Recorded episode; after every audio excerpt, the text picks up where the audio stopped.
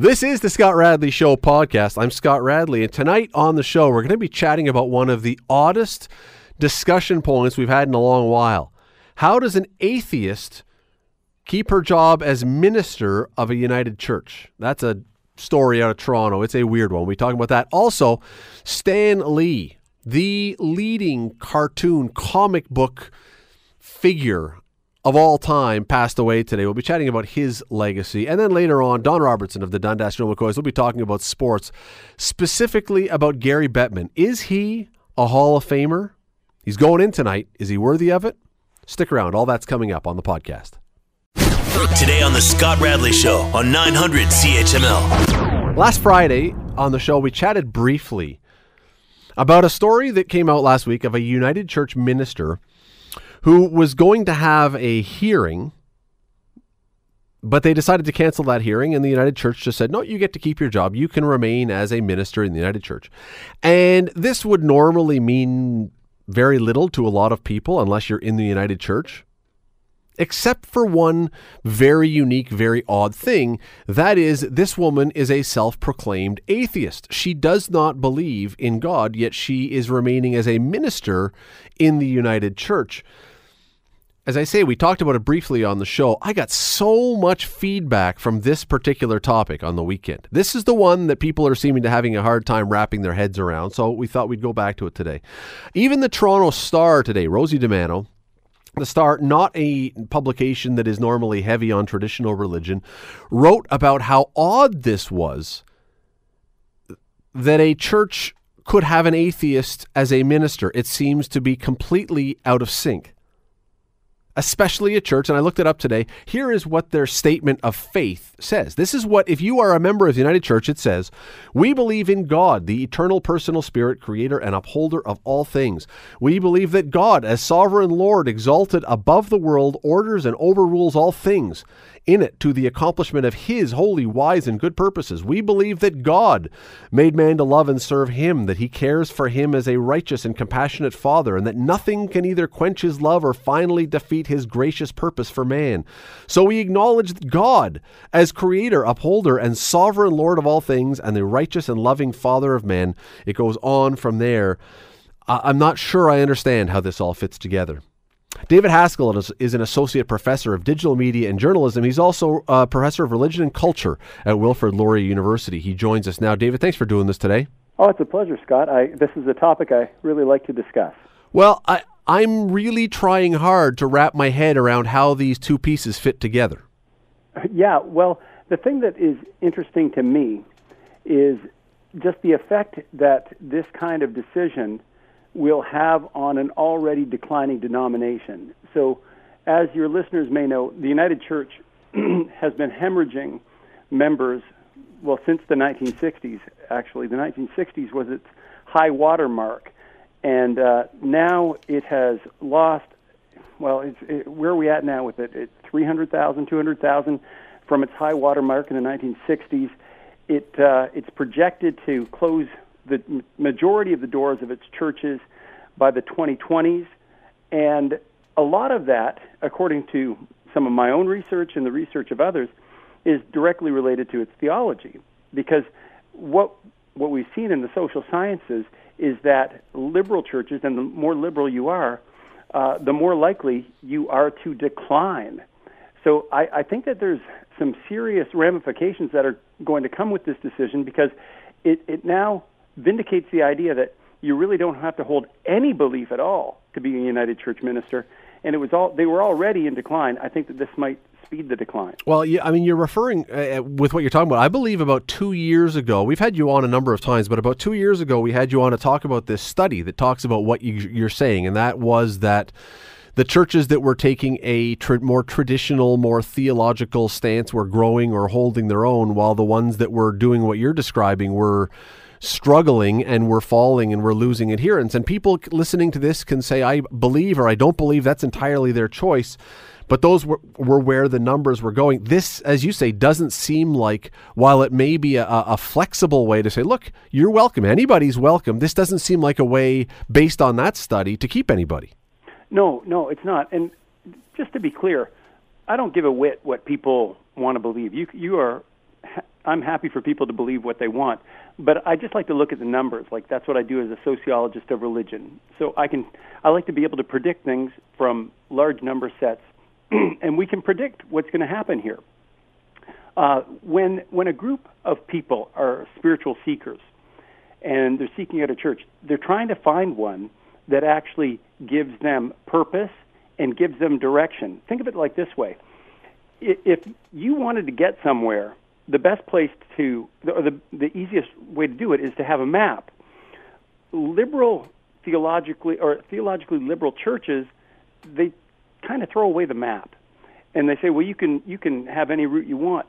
Well, that makes it very difficult for someone who's a, a religious seeker. So that's one reason why they decline.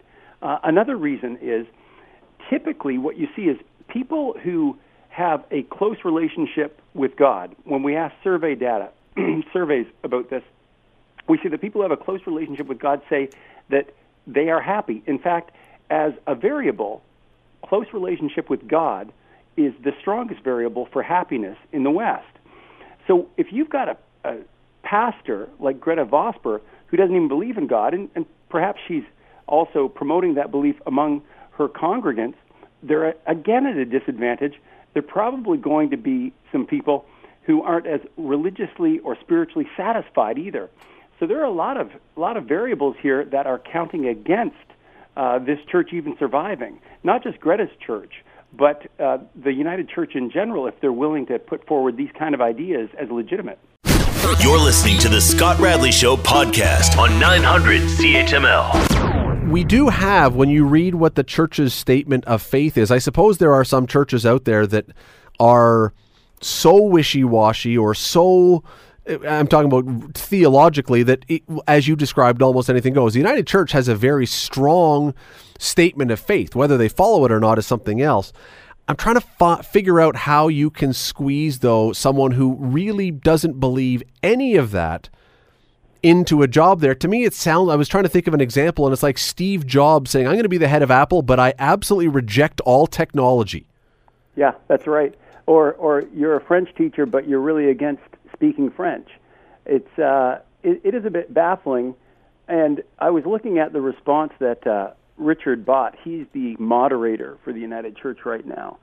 And uh, he seemed to be indicating that the church still does stand for what we call basic biblical truths that there is a God and that Jesus was his son. So there is a disconnect as to how they uh, came came to the decision that Gretta Vosper was still in alignment with them. Uh, it looks like they're just trying to avoid a public confrontation or maybe even what might be a, costly lawsuit. So it, they certainly. But it, but if you're a church, are you not more afraid of not standing for anything and being seen as not being willing to be anything other than the lawsuit? Take the lawsuit and and live with that and say, but at least we stand for something. Well, you've got to look at the history of the United Church, though, uh, and uh, some of your listeners may remember the uh, a past moderator. His name was Bill Phipps, and uh, he was 1997 to about 2000. Well, one of the first things he said when he became moderator, which is the, the uh, ostensibly the head of the United Church, he said that Jesus was not God, and in point of scientific fact, he didn't raise from the dead. Well, even at that point, that raised a few eyebrows, but he still got to stay moderator. So there's always been this idea within the United Church that uh, they they want to include everybody, right? Even those people who are on the spiritual fringes in terms of what we call traditional Christianity. But there's an irony there. Uh, is there nothing that could be so outlandish or so far from whatever your creeds are that that wouldn't be excluded? Are you so dedicated to inclusion that there's absolutely nothing that anyone can do. I, and, and, look, as I say, if you want to have, if someone wants to have a church or a community organization or whatever else that does that, that's that that's totally fine. I just don't understand then why you would have this statement of faith that is posted on your website that says this is what we stand for if clearly that's not what you stand for. Go ahead and do it. If you if you want to have a community organization, there are lots of fantastic humanist community organizations that do great work and that we can applaud in all kinds of ways. It just seems like this is not it. No, and and I mean we do have the Unitarian Church, and the Unitarian Church says in its doctrines that if you want to believe in God, you can, and if you don't want to believe in God, that's okay. That seems to be a closer fit for Gretta Vosper, and I don't know why she wouldn't have, rather than try and shoehorn herself in, um, and maybe abuse the sensibilities of other people in her denomination, why she wouldn't have moved. There lot, there's lots of movement between pastors from one denomination to another. That would have been something that would have solved the problem completely. But, but, but with the Unitarian Church, again, going back to this idea of decline, uh, they decline by about 1% per year in the United States, while the population itself grows by about 1.5%. So, so churches like, like that, the Unitarian Church or the church that Gretta Vosper is going to be in charge of or is in charge of, it, it has a problem, and the problem is it cannot make its own members. If you look at the Unitarian Church, it depends on other churches to convert people or bring people in, they become disaffected, and then they'll gradually percolate down, a few of them, to the Unitarian Church. But they, they actually can't make their own members because part of their ethos or character is that they don't like to force religion on people. There's a real irony there. Can you think of another example of any other line of work? And we both touched on an example here, but where rejecting the core foundation of what that business is for, and we're going to call it a business for the sake of this discussion, um, would be accepted. Where, where you could say, I absolutely reject what you believe in, but I expect to still remain employed. And I and not only do I reject what you believe in, I won't do the job that I'm supposed that fits in with what we're doing here, but I expect to remain employed. I, I can't find I can't think of another example. Well, I think we're seeing something pretty close in the university these days uh, we actually have some very ideological professors who deny some basic science, uh, especially related to uh, different sexual or biological issues. And um, and in those and in, that regard, I think that you know they're they're employed, but uh, when the empirical evidence goes against their particular sensibilities, they actually ask for that empirical evidence to be silenced. So, I mean, it's it's a it's not a 100% match, but you you see that it's sort of this larger idea. Uh, it's the logical extension of cultural relativism, where you don't stand for anything, or or you're going to put forward this idea that it goes against the foundations of whatever your particular uh, discipline is, or in this case, whatever your theology of a particular denomination is, but they'll still accept it. It's it's a weird time we're in. That is a great way to wrap it up because it absolutely is. David Haskell, Associate Professor of Digital Media and Journalism, Religion and Culture at Wilfrid Laurier University. Always appreciate having you on, David. Thanks for doing this today. Yeah, my pleasure. Thanks so much. You're listening to the Scott Radley Show podcast on 900 CHML. The biggest powerhouse, biggest icon, biggest moneymaker in Hollywood died today. Stan Lee was his name. You've probably heard about him. You don't necessarily think of him as the Hollywood icon. You think of him as a comic book legend. He was 95 years old, by the way.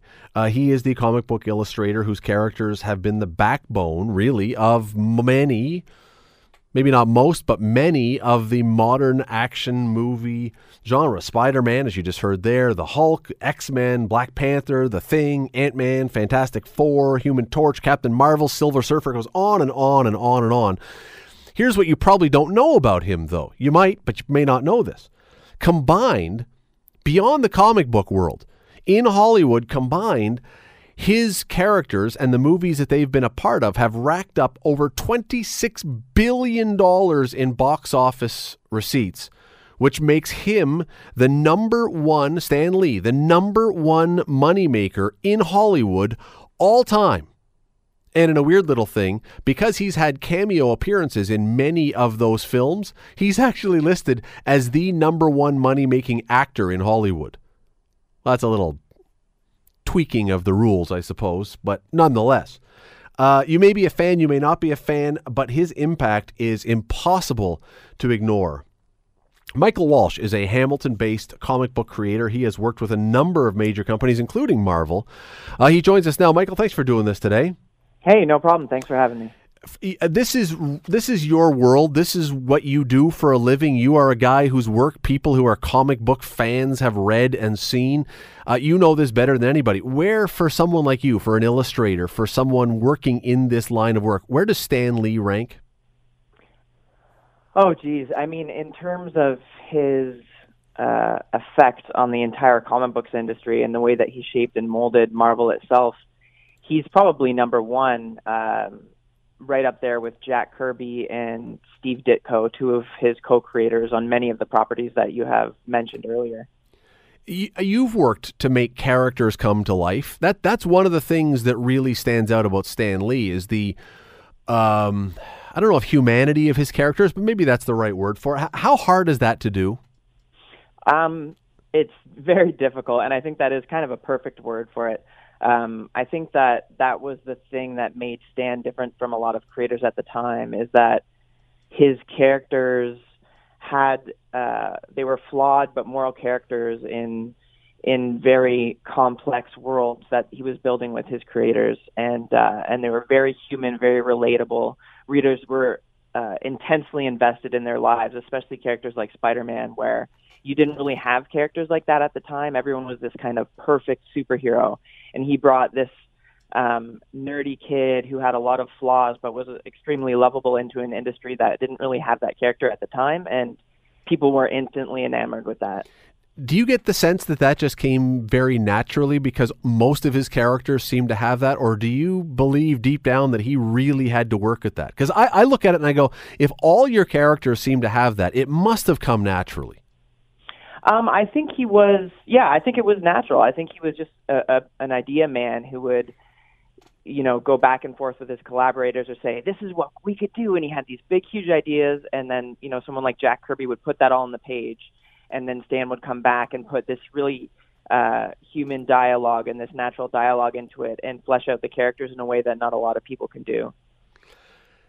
Is that all about the execution then, or is it simply the idea? Is it like can you it's just both? Co- I think, but I think that you know the ideas are a dime a dozen. Any any single person on the street can just say, ah, "I have this great idea," but if you don't execute it well, the idea doesn't even matter at the end of the day. So coming up with let's use a, fair to say Spider-Man would be his probably most famous character. Um, I would say, yeah, it's probably a toss up between like Spider Man and the X Men. Okay. I would think are the two most well known of his creations. So let's take Spider Man just as the example because it's up there. So if you have a terrific idea of this this person who's been bitten by a radioactive spider and now has these superpowers, by itself, that's not enough to make the comic book or that character take off. There actually has to be an execution of how you draw or write for that person. Yeah, well, definitely. It's all about the execution after that point because, I mean, you could say, oh, there's a teenage kid who got bitten by an alligator and then he turned into Alligator Man. But that wouldn't really matter if it wasn't done well, right? Is there are there any examples? Because I'm trying to think of like Superman. Maybe I'm maybe I'm being too simplistic. Superman seems kind of like it almost writes itself. Like you've got this character that just can almost do anything. Uh, I know that's probably not fair to the people who have drawn Superman over the years, but right. um, but but it seems like there's one or two that that almost you don't even have to do much with. They just are. As soon as you have the idea, they're good to go. But his weren't that way. I don't think. Well, I think I also have a bit of a biased perspective because I'm a creator, so I have to believe that the people that follow my work or that are fans of mine are doing that because of the validity of my uh, art and not because I'm working on specific characters, right? You mentioned so, a couple. So I'm biased. you mentioned a couple. Well, and you know what? Your and your work is great, by the way. Um, Thank you. Uh, you mentioned a couple other names right off the top when we started this. Stan Lee is the name that most non comic book diehards know. Again, because he's had cameos in the movies and because we've seen him and know that name but he did work with other people. He wasn't building these characters by himself. That is very true. I think um, probably the the biggest person that he worked with in terms of influence would probably be Jack Kirby, who he created a, a good majority of his characters with. Uh, Spider-Man he created with Steve Ditko, who's also great. But um, if you look at the the breadth of characters that Jack Kirby had an influence in in creating, um, you just look him up on Wikipedia, and, and his list is just as long as Stan Lee's, but he was primarily an artist. Um, early in his career, so I don't think he gets the the kind of accreditation that Stan Lee does. But also, I think that Stan Lee is probably one of the best hype men in in comics and hype, film. Hype men. Hype, hype men. Okay. Yeah. Like he's great at at presenting himself as an influential creator and getting himself in the spotlight and making himself into a character just as much as the characters that he created. Um, at the time, you know, st- when you thought of Marvel, you thought of Stan Lee, and that was not just because of the characters, but because he put himself out there in, in magazines and in interviews and in stuff like that in a way that other creators weren't at the time. He was a superstar when that didn't really exist in comics. You're listening to the Scott Radley Show podcast on 900 CHML. Talking about Stan Lee, who died today. You probably know the name Stan Lee, not only one of the great cartoon, cartoon, comic book people, one of the drivers of the comic book industry, superheroes, Marvel Comics, all the rest. Uh, by the way, if you're wondering if Stan Lee, because it sounds like Stanley, and a lot of people thought that was a made-up name, his actual name is was Stanley Martin Lieber. So Stan Lee was legit. He shortened the last name, but that was his name. He didn't just make that all up. Uh, but again, even if you're not a comic book fan, he is the number one driver of Hollywood. His ca- his characters have brought in in the movies $26 billion. That is number one all time. So even if you don't like those movies, the movies you do like, the entertainment you do like, well, they help to fund some of those movies you do like. So he kind of crosses into every little bit of Hollywood right now. Uh, we're talking with Michael Walsh, who is a Hamilton based comic book artist and illustrator uh, who has worked for Marvel, among others. And Michael, just before the break, we were talking, you were talking about how he has become kind of famous. He did become the face of comic book illustrators, though, somehow. I don't know how he did it. You say he was a hype man, but whatever it was, he found himself as the face of the comic industry. Yeah, he definitely did. I think he's the kind of creator that uh, really thrives in the spotlight, and he has such a, a warm and infectious personality and so much charisma that people just instantly got behind him as a person. Best you know, and I don't know how much you studied his background, was he always like that? Was he always that warm guy? Because a lot of people, when they were back in the peak of their careers, when they were a little more cutthroat, they became beloved in their later years, but weren't so warm and fuzzy and cuddly when they were younger. Do you know much about his background that way? Well, I know he had been doing comics since I believe the 40s and 50s, and then in the 60s and 70s is really when he started blowing up as the man behind Marvel. Um, but I, if you are interested in the the real life story of Stan Lee and really any of the early Marvel's work, there's a fantastic um, nonfiction book called Marvel Comics: The Untold Story by Sean Howe that I'd recommend any any fan of comics or just these characters, Spider-Man, you know, Thor, Ant-Man, X-Men, to pick up because it's just a fantastic read and it will give you a lot of insight into the way that Marvel was formed and you know how all these characters came about. Would it be a fair description of him to say he is the grittier Walt Disney? the grittier. Well, he himself wasn't too gritty. His his comics were pretty light, but still, like I was saying before, very human and very heartfelt at the time. Um, so I wouldn't necessarily say gritty, but maybe a more complex Walt Disney.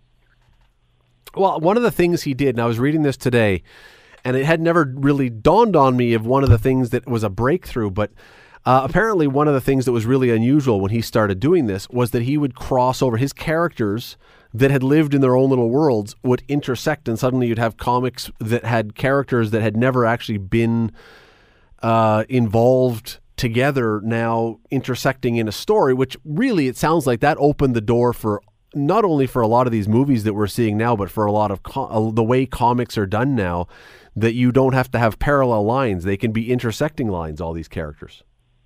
Yeah, definitely, and I think because he had created so many of the characters in the Marvel roster, roster, especially at the time, he wanted to have these characters interacting in a way that was non-existent before then. So when X the X-Men met Spider-Man, that was this big huge moment that was something that hadn't been seen before. Right, because Batman and Superman until at, way after this had never been in the same story, right? That is correct. I don't, I, and then I think that also stems from there's just two uh, different creators between those two characters. So, but, but as know, an example, like yeah, yeah, Stan, Stanley wanted all of his children to meet on the page. You know, was he a great illustrator? Uh, I haven't actually. I don't know if he's done much drawing. Actually, I, he was more of a writer and an idea guy. All right, all right. Because and and but even then, to get the number, to get the amount that he produced, the amount of comic books and everything else, you he had to find people. It wasn't just the partners that he was with. You have to find people, and this is kind of where you come in as well. How do you how do you find if you're running one of these companies the people who can all I don't want to say what you're doing is mimicking other artists because I don't think that's what you're doing, but you also have to be able to fall in to draw the character in a recognizable way. How do you do that? How do you find the people to do this work? Well, I mean, Marvel finds most people now, I would say, on the internet because the internet is so vast and there's so many artists and there's so many platforms to uh, put your work out there in, in the social media realm like Instagram and Tumblr and Twitter. So it's pretty easy to find artists. But uh, speaking of trying not to mimic, you know, uh, the house styles and the stuff that's come before. That's a real balancing act as an artist because you want the characters to be instantly recognizable and you want um, to do something that's kind of familiar to readers, but at the same time, you want to have a unique voice as a creator so that when someone looks at the art, they can instantly tell that you did it as the creator of that art. So it's kind of an endless balancing act that um, I personally am constantly thinking about and trying to factor into the way that I draw and create comic books. We only have a few seconds left, so we'll have to do this quickly. But uh, where would this industry be? Not just the movie superhero industry, but the comic book industry. Where would it be without Stan Lee right now? I honestly have no idea. I don't even know if if Marvel would even exist as we know it um, without Stan Lee, because every single big character that they have, or ninety percent of them, was co-created by him. So, you know, maybe DC's characters would have boomed in a way that Marvel's didn't, and they would have been absorbed by DC. But it's impossible to to speculate what what the uh, the world would have been like without without the man, and what what the film industry even would have looked like without the Marvel Cinematic Universe. His name is Michael Walsh. He is a comic book illustrator and artist and drawer and creator who comes from Hamilton. He lives right here in town. Uh, we really appreciate you taking the time today. Thanks for doing this. Oh, thanks so much for having me. You're listening to the Scott Radley Show podcast on 900 CHML. Let me bring in Don Robertson from the Dundas Real McCoys and ComChoice Realty and a variety of other endeavors around the city of Dundas, the great city, the metropolis of Dundas, Ontario. He's here every Monday night. Tonight being no different. Thanks for coming in. Glad to be here. Help me out with this, Don. Tonight is uh, Hall of Fame night for the Hockey Hall of Fame. They're going to induct their new class into the Hockey Hall of Fame. Why are there four games going on tonight? Why why would the NHL not shut everything down on Hall of Fame night so that the attention is on to the Hall of Fame as opposed to other things? It's not like there's no other nights to put games. Makes no sense. I you would think that they could have worked something out with the scheduler to uh, not have to play on a Monday. It's not like it's Friday or Saturday night where, you know, in, in, in Canada, you, the NHL teams can play any night and do well. Sometimes in the States, they need to, uh, you know, be weekends. Yeah, but I can't imagine Monday for an American team but, is a great night. Yeah, but Monday is, uh, uh, it makes no sense. I, you know, I mean, I've got other adjectives, but it, it just it Might almost be my last show. No, but uh, there are people. There is one person in particular who you would who's going into this Hall of Fame class, Gary Bettman, who you would think has some sway in this. Now he's probably not going to. Right. Try and pull this this year because then it would look like he's just trying to draw more attention to himself. But it just it almost seems disrespectful, and it has for years to the people going in to say, yeah, you're going to go in, but we'll still run the regular game, so people will pay attention to that instead of to you. It, it, this one is is such a no brainer that it just it boggles me that, and it's not Don. It's not a, this is not the first year that this has been an oops.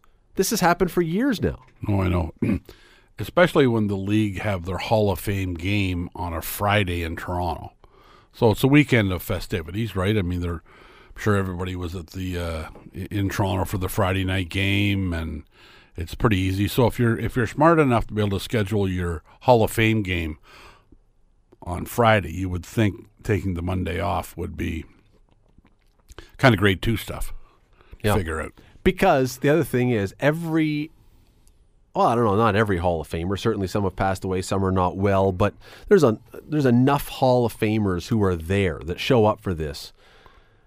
Th- That if you want to put together coverage or or material for your network, you can get lots and lots of stuff that you would want that to be the story that's on ESPN or on NBC Sports or on Fox Sports or whatever else down in the states. There's lots of stuff for you to get. It's not like it's going to be hard to get some interviews or or run some documentary, whatever it is, something to do with the guys who are, or and women. Now that Jayna uh, Hayford is going, Jayna Hefford is going in, it, it, it's not difficult to do this right. I, I I don't understand it at all. It makes it's uh, it, it's silly. While on the topic of the Hockey Hall of Fame, Gary Bettman, as I said, is going in as commissioner of the league into the builders category. Is Gary Bettman a Hall of Famer? Absolutely, greatest commissioner or president the league's ever had. Keep going. Built the business, has 32 teams. Um, we all know the NHL is a business, and he runs it like a business. Clarence Campbell, for those old enough to remember, really was the caretaker of the six-team league, and uh, there wasn't there was no marketing, there was no rink boards, there were there was Hockey Night in Canada on CBC, likely because they were the only ones interested in carrying it. Um, Bettman's done a colossal or a tremendous job of building the brand of the National Hockey League. I think it's legitimately now one of the four sport, four major sports. Uh, I think Canadians always thought it was, but I think in the U.S. now it is. I think you're going to see a new um, television deal in the states because of the popularity. Is that the one thing that is missing from his resume right now? Because he's put teams in some of the places that you didn't think hockey could be. Yes. and he's I think I heard today that the revenues when he took over were 400 million roughly a year and now they're 4.5 billion a year. So you can't argue with that the fact that he's bringing more money in. Although inflation everything else like everything has gone up, but clearly he I don't think it's turned 400 million into 4 billion. I think he's been very creative. I don't think inflation over the 25 No, years. no, no, I'm saying it would have gone up. there. Mm-hmm. It would have gone up somewhat, regardless of who was there. I don't think it will have gone up that much unless you've done some things. My, I'm I'm giving him credit in that case. I think that the, but I I look at it and I think that that TV deal, that American, that big, proper, lucrative American TV deal, is the thing that's missing on his resume right now. Yeah, he was on ESPN, and then they found some obscure network no one had ever heard of to put the games on. But they're on NBC now, and they're on during the week. Yeah, they're just not paid much for it. There is exposure, but not much money. Well, but the, it's a revenue sharing thing, and the NHL had to take the risk. But my understanding is now that they're probably going to re up, probably with NBC, and probably get paid.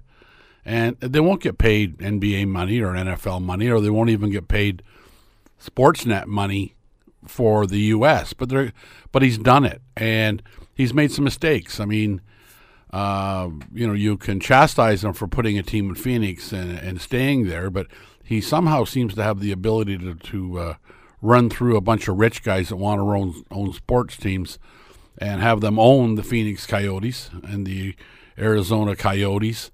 And, you know, he said, you know, look at the blunders he's had, but Carolina's won a Stanley Cup, and if they win, they draw well. Nashville, I, I think a lot of people would have been skeptical if there was anything in Nashville that could relate to hockey, and yet they draw well. They're, you know, the on ice product matters, but I think you can call Nashville a legitimate NHL team. You can always point to uh, Florida, the Panthers, who can't seemingly draw enough people to have a game of bridge on a regular basis, but how does that become such a colossal failure? And the Tampa Bay Lightning, um, Dave Andreychuk's team, be such a success story. So, Well, and and to his to his credit, there's also uh, there are players from these places. Auston Matthews is a Yes. product of that Southern expansion. If a no NHL team goes to Arizona, Auston Matthews probably doesn't start playing hockey. I I think um, um, oh guy escapes me who uh, who bought Gretzky off Pocklington, uh, Bruce McNall, And I think Wayne Gretzky made hockey popular in California. Not as popular as basketball and baseball, but I think he put um, he put an emphasis on. He put a stamp on it, and now you see players coming to the National Hockey League that are from California. And and 25 years ago, you'd have never saw any of that. And John Ziegler, I mean, you start comparing him to some of the presidents we've had. They're now called commissioners. John Ziegler wasn't leading anybody to the promised land. Again, Clarence Campbell was uh, a caretaker of a six team league that probably you and I could have done the job that Clarence Campbell did, and that's probably not fair to Clarence Campbell, but he didn't he wasn't growing the sport the way Gary Bettman's done. And I think he's again the best commissioner the NHL's ever had. His largest single largest failure in my mind is they don't have a second team in Southern Ontario. Although there's two teams in Ontario, they don't have a second team in Ontario and they have three teams in New York, and they have two. I went to uh, I chartered with the Oilers to L.A. To, to, watch their last two games a few years ago, you know, and uh, we went to the uh, Staples Center and a 45 minute bus ride to Anaheim, and that's nuts. California have three teams. Yep. Ontario have two. Is it a fair crazy. is it a fair knock on Gary Bettman that while he's done what you've said, while he has grown the business, that he has been a guy working for the owners, not for the betterment of the players or the game. That he's been about making money and he's been successful at making money and broadening the footprint, but as far as the game itself and the players itself, that he has not been. That's not been his thing. Well, I, I, I you know, you can argue anything. Um, I wouldn't disagree um, that you can make that argument. I, I wouldn't make it. I think because of uh, the footprint that's been expanded in the United States. You use Auston Matthews as an example. I use California born players. that doesn't happen without Gary Bettman. So now they're going to have 32 teams. I suggest to you 25 years ago, there weren't enough good hockey players to have 32 teams to play at this level. We all know oh, there's absolutely. We all know there's enough players, but now Not you've good got players. There, there weren't. There weren't. No. Back when there were 16 teams, there was often a knock that there's not enough players for 16 teams. Now you're double that. Now, now you're double that, and the caliber arguably has never ever been better. So, um, I think the players benefit. I mean, there's a salary cap, so there's balance. I mean, you can argue the salary cap's a bad thing. I think uh, the National Hockey League it fits well for them. Uh, otherwise, the Toronto Maple Leafs could be spending 150 million dollars a year on players, and the Florida Panthers paying 40 million and that creates an imbalance. Baseball. It, just like baseball. And and there is an imbalance in baseball right? I mean every once in a while uh, somebody's not spending a lot of money squeaks in. Oakland. But not on a regular basis. Boston new york los angeles. So uh, when you say does, has it helped the players and it has it helped the um, fans well there's uh, there's millions of more hockey fans in North America now than there was before, part partly due to Gary Bettman. And hockey players have never made more money. Why do Canadians hate him so badly, or is that a stupid question that is just so obvious? Because every every you talk to most Canadian fans, and they think Gary Bettman sucks. They, I mean, they do. They they that is the common yep. refrain that Gary Bettman is the worst thing ever to happen to hockey. Why are Canadians so sour on him? Well, I think you're generally talking about fans that have allegiance to a team, and specifically to a team, and it's absurd to blame Gary Bettman for the fact that a Canadian team hasn't won the Stanley Cup since you had hair. Well, since the year he took over. Coincidence? Conspiracy. Coincidence? I think it's not so. I mean, it's, it's all based on the operation of the team, and we have what seven teams? Yep. Now and that's hardly his fault that we can't win a Stanley Cup. I mean, do you blame do you blame him for the Edmonton Oilers having four first round draft picks in six years and not being able to make it? Chicago did it. LA did it. People that get high ranking draft picks generally find their way to the top. See, the argument against that would be that in a biz in a real business in a capitalist business world the companies that make money should be able to spend more and so there should be something in the salary cap if you're going to have a salary cap it should be something closer to the NBA where you can go above the salary cap but you're going to pay into a fund to help the teams that are suffering a little more And so you and, and the only way you can do that is with players that you already have to keep the players on your on your roster. But but Gary Bettman did that. I mean, he he he doesn't have a salary cap set up like that. But when the Canadian dollar was at 70 cents, the National Hockey League subsidized all of the Canadian teams whose revenues were not high enough. So the Calgary Flames and the Edmonton Oilers and Cal Nichols, the the fellow that headed uh, and an absolute wonderful man, was chairman of the Edmonton Oilers ownership group, told me that if it wasn't for Gary Bettman helping them subsidize their payroll and the difference in the dollar, because everybody's paid in U.S. funds, there'd be no Edmonton Oilers and he thanks Gary Bettman. So, I mean, I, I get it from some pretty good sources that, that there's a lot of owners, back to the ownership, that really admire and appreciate everything he's done. What if there is there's rumors that there's going to be another lockout coming up because there's a um, there's an opening in the collective bargaining agreement you. that will, will permit that for next year or the year after. What if that happens again and you now have Gary Bettman overseeing four lockouts in his time? Does that take any of the shine off of his business acumen?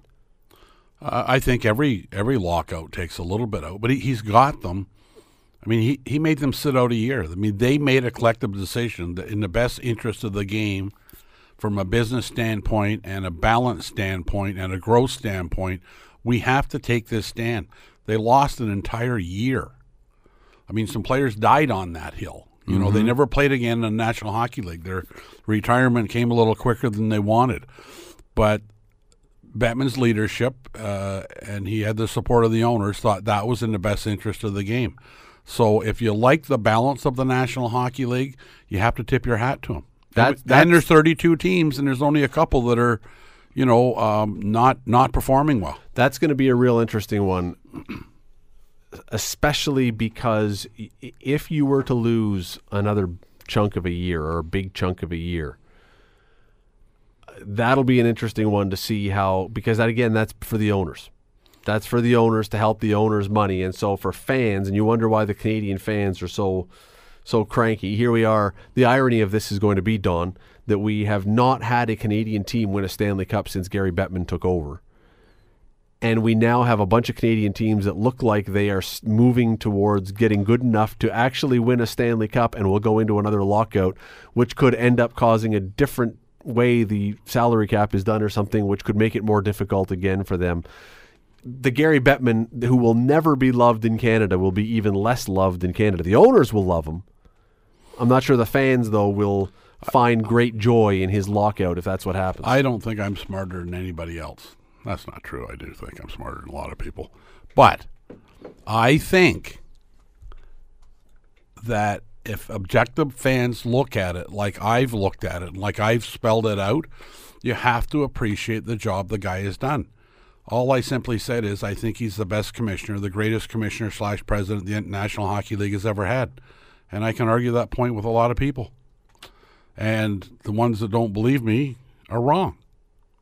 I'll say this as we go to the last to this break. I, I, don't also think that there are too many people in Hamilton who think too wonderfully of Gary Bettman. Well, I can tell you, I can tell you something. Uh, having op, uh, operating a team called the Dundas Real McCoys that don't play in Dundas anymore, but uh, operating a team in Dundas, we are damn proud that Gary Bettman, the last NHL game Barry, Gary Bettman went to in this area, was in Dundas. Certainly wasn't in Hamilton. You're listening to the Scott Radley Show podcast on 900 CHML. I was watching a short five minute long piece online. I have no idea how I got to this. It was one of those YouTube things where you start watching one thing and then you click on something else, and 10 minutes later, you're watching a video about something that you had no intention of ever going to, but somehow you're watching it. It was somehow this came right after the Las Vegas real estate video that I watched, and then it got to this somehow. Anyway, totally off track. It was a five or six minute report about a 15 year old named Blaze Jordan. And they're talking about this kid, Blaze Jordan, being the next Bryce Harper, that this is the next superstar of baseball. This is the kid that is going to take over, be the next generation, Mike Trout, Bryce Harper, whatever else. 15 years old. And it got me thinking that I also last week, by a weird coincidence, ended up seeing a story about a kid named Elijah Fisher, who's a Canadian kid from Toronto, who is being touted as the first overall NBA draft pick in 2023. He's a middle schooler right now. When is it too? When is the right age to actually begin talking about kids in any sport as legitimately being the next one? Is is 13 too early? Is 15 too early? When when can you really start talking about these kids and say, yeah, that that's not ridiculous? Gretzky was 10. But you want to know a funny story about Gretzky? I used to work with Ted Bear when I worked in Brantford. Great man. Ted Bear was uh, one of the great columnists. He he should have, could have worked at a much bigger paper in Toronto, wherever else. Was a wonderful writer uh, and a great human being.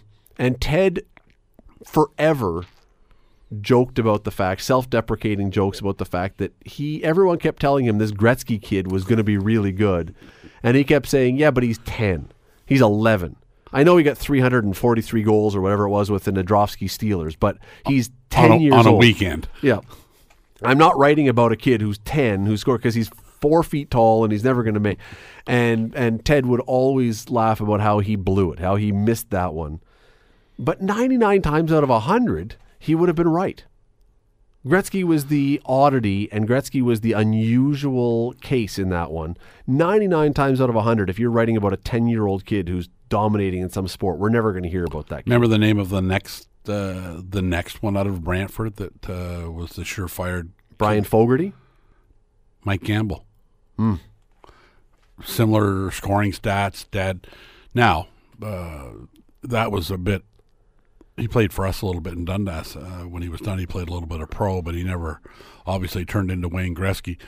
But his dad was had him in a house league in in um, in Hamilton, so he could score 250 goals. You know, it was uh, it wasn't identical, but uh, I think it speaks to your comment that 99% of the time it's wrong. So I I don't know. I mean, I use Gretzky because that's a gimme putt, but you know they were talking about LeBron when he was in high school. He never went to college. Got you know went from high school basketball to the NBA, and I'm sure down around Cleveland they were talking about him being the next Michael Jordan, and he was. Now it, they don't all work out that way, but that's pretty high praise for somebody. And I'm more interested in who's saying it. If it's me saying it, don't put any uh, heed to it. Um, I, I covered the years ago. There was a team, a Hamilton Junior Bulldogs team, Pee Wees, that went to the Quebec Pee Wee tournament, which is the prestigious 12-year-old hockey tournament. It's, I mean, it really is the top tournament in the world, and the best teams go there. And I went all the way there, took a train to go cover this team that was. This was a great Hamilton Junior Bulldogs team that there was belief they could win the whole thing, which is why I went because we don't go every time there's a Hamilton team and they played a team, the St. Louis Junior Blues. I remember this specifically on the first game, and they outshot St. Louis something like seventy-seven to five, and lost one nothing. and the goalie for St. Louis, this kid was unbelievable. You, they were firing shots from everywhere, and this kid was stopping everything. And he and I watched this kid, and I went, I made a no- I don't know it off the top of my head now. I made a note of this kid's name. I wrote it down. I said, I got to keep up and see whatever happens to this goalie because he's going to go somewhere. And probably two or three years ago, I checked for the last time, and he would now be in his mid 20s. Never played hockey anywhere, never even played college hockey. And that's always the, the, the, the cautionary tale of these stories. You get a kid who's 12 or 13 or 14 or 15 and does one thing or has one he's physically dominating or she's physically dominant because of their size at that point when they're so much bigger than everyone else or so much stronger and they look like they're going to be unbelievable and then everyone catches up. I- mean, there are absolute superstars at the World Junior tournaments, and those kids are teenagers playing in the OHL Western League, Canadian Hockey League.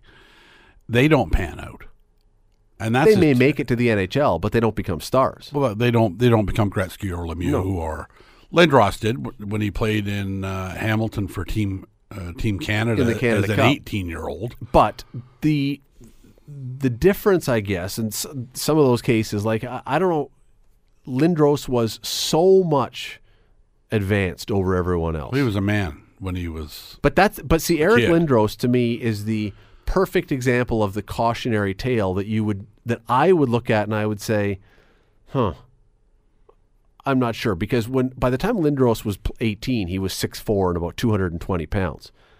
But when Eric Lindros was 12, they were talking about him, but he wasn't six foot four at that point. Well, but but he was a great player. He was a great player, and he was bigger than all the other kids. And so the the the fear is that okay, he's a really good player, and at this age, he's bigger than all the other kids. But if he stops growing and they catch up, he just becomes another guy. I'm really going to show my age here. Ernie Godden led the OHL in scoring a couple years in a row. He was a small guy back in the probably late 70s because I tried to get him to play senior for me in Brantford for the Mott's Clamatos after his. But he was an absolute superstar in the OHL, but never never made it in the NHL. So there there are guys that peak too early. Jim Ralph's self-deprecating humor, who was an all-star with the Ottawa 67s, used to do a little bit and said, I, I always struggle with, you know, being an all-star in the OHL and do you peak too early and, and what athletes peak earlier than I do? And he said, the only people I can come up with are things I can come up with are horses, uh, who are generally done when they're four. Yep. Um, so it depends on when you peak and at what level you peak at. But and some, reading- some guys just don't get any better. Reading about these kids though, and they're both in middle school. Well, one would be in high school. This kid Blaze Jordan would be he'd be 15, so he'd be in grade nine or 10 maybe. Uh, but this Elijah Fisher, who by all accounts is an unbelievable talent in basketball, he's dunking in grade six and dunking easily in grade six and making it look, you know. And I don't know. I just I, I'm I'm always loath to jump on that bandwagon because more often than not, those kids don't become. I and there are examples. You you've touched on examples of those who buck the trend. I mean, Sidney Crosby was talked about as a superstar and turned out to be every bit that. Um, there are, you know, Gretzky and Lindros, as you said, and LeBron. There are examples. I think sometimes the difference is, um, like the, the the kid in Toronto. A lot of his success. Well, I mean, we talk a lot about sports psychologists. We talked about um, David Price last week and what gets into his head and what doesn't get into his head, and and uh, it, it'll be a lot of the parents at that age with that type of height being able to make sure he go does his homework and and just try you try and have him grow up as a normal life and qu- not read the headlines. So I think a lot of it falls to the parents that have to be able to handle the success and there'll be some parents that will be gloating about it and talking about shoe deals and blow things out of proportion Oh, the kids, their retirement plan. and the kid goes down the wrong track at a wrong age. You know what I mean? Um, um, Gordforth, uh, who owns Copetown Woods, was telling me uh, Brooke Henderson played golf at his golf course as a like a 16 year old, or I'm guessing at the age, and his and her sister was there. And when they were done, and the sister was a great golfer too, she went in and had a burger and fries, and Brooke Henderson went to the driving range and, and practiced and come in and had a salad and chicken. And uh, same parents, but just one was really, really driven and said, This is going to be important for me to stay on the right track and everything else. And we know the, the success she's had. And I think that matters. I think how the parents do it and how the kid receives it and knows the work it's going to take to be the absolute very best. And just being a good middle schooler is not likely going to be enough to get to the NBA and make a a billion dollars. So I, I think a lot of it at that young age is the parents keeping them on the rails and keep them on track. Yeah, I yeah. I, I mean, I agree with you. I agree with you. I just I'm I'm as I said, I'm loath to jump on the bandwagon with most of these kids, and if I miss one or if we miss one, I'd rather miss one because everybody wants to be the person who says, "Ah, I told you when he was 12, I told you that he was going to be a star." No one says, "Yeah, but I also picked him, him, him, her, and her." and they all flamed out and turned out to be nothing like I said, but you everybody wants to be the genius who finds the person who's going to be the next enormous star. You don't want to have to sit around when you're 70 years old and tell the Ted Bear story. That's what you don't want to do. Well, you know, and and, and It's going to happen. He looked at Wayne Gretzky and said, "He is, I mean, no exaggeration. He's four foot something tall. He's a hundred pounds wet.